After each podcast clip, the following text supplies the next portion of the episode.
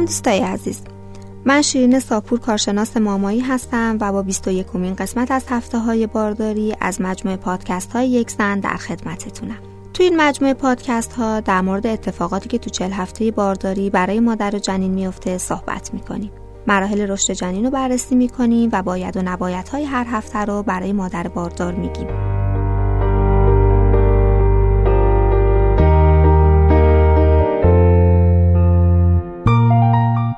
برنامه رو می‌تونید از طریق اپلیکیشن یکسن و همینطور از سایر اپلیکیشن های پادکست مثل شنوتو بشنوید.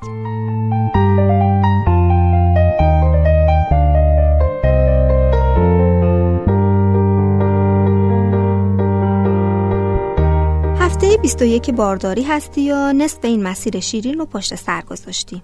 تو این هفته معمولا مادر احساس بهتری نسبت به قبل داره. این هفته هم مثل هفته قبل ممکنه سوزش سر دل داشته باشی چون جنین به معده و اندامهای بالایی شکم فشار وارد می‌کنه. بهتره تعداد وعدههای غذاییت رو بیشتر کنی. تو هر وعده حجم کمتری غذا بخوری و از غذاهای تند و چرب هم دوری کنی. جنین فشار بیشتری روی روده ها هم وارد می‌کنه که ممکنه باعث نفخ شما بشه. شکم شما تو این هفته بزرگتر شده. و پوست شکم به دلیل بزرگ شدن رحم کش میاد و ترک های ممکنه روی پوست شما ایجاد بشه که البته بستگی به نوع پوست شما داره. معمولا بعد از زایمان این ترک ها کمرنگ میشن و همچنین ممکنه احساس خارش و خشکی هم توی پوست شکم داشته باشی. پس بهتر پوست تو چرب نگه داری. افزایش هورمون پروژسترون باعث چرب شدن پوست و آکنه میشه. مجاری شیر هم تا آخر این ماه پر میشن و ممکنه حتی نشت شیر داشته باشی. رحم ممکنه از این هفته خودشو برای انقباضات زایمان آماده کنه و انقباضاتی رو داشته باشی که به اونها انقباضات Braxton Hicks میگن.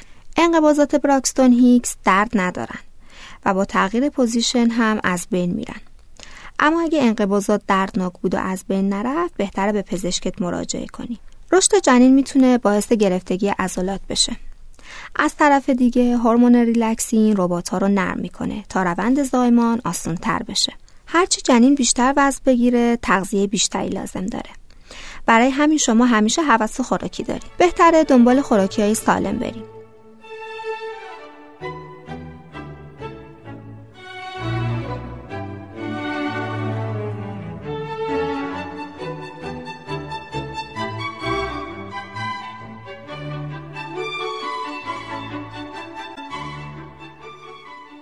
هر وقت احساس بدی درباره بدنت تو بارداری کردی به خودت یادآوری کن که چاق نیستی و فقط بارداری و نذار این موضوع اذیتت کنه. اضافه وزن برای شما و جنین لازمه. به دلیل ها و افزایش جریان خون به ناحیه لگن ممکنه میل جنسی شما بالا بره. در بارداری باید حواست باشه که بیماری مقاربتی نگیری چون برای جنین خطر داره. اگه بارداری پرخطری داری بهتر رابطه جنسی نداشته باشی. جنین تو هفته 21 بارداری اندازه یه موزه. بین 280 تا 370 گرم وزن داره و قدش هم حدود 23 سانتی متره. سیستم گوارشیش در حال آماده سازی و رشده و در حال تولید مکونیومه همون ماده سیاه رنگی که تو اولین پوشک می‌بینی. اگه جنین دختر باشه تخمک های لازم الان دارن رشد می‌کنن و واژنش کاملا شکل گرفته.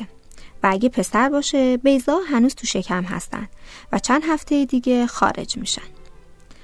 تو هفته 21 بارداری راحت می‌تونی حرکت جنین رو حس کنی.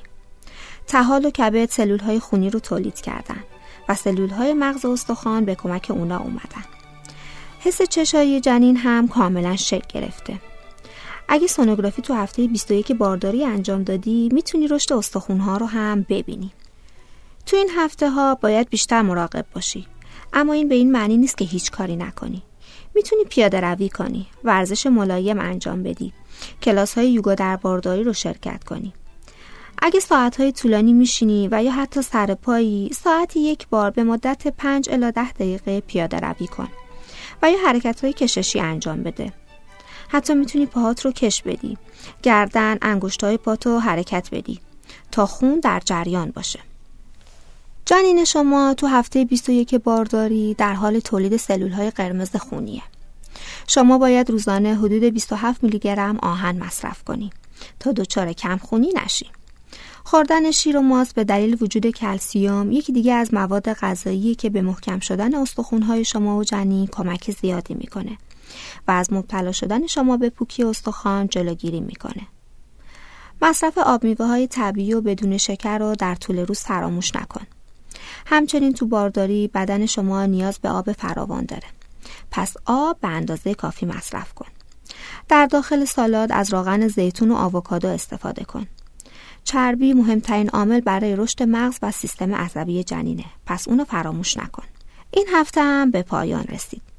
اگه سوالی دارید می‌تونید توی اپلیکیشن یک زن از متخصصین ما بپرسید. توی قسمت تالار گفتگو هم می‌تونید با مامانای باردار دیگه تبادل نظر داشته باشید و از تجربیات هم استفاده کنید. تا پادکست بعدی خدا یار و نگهدارتون باشه.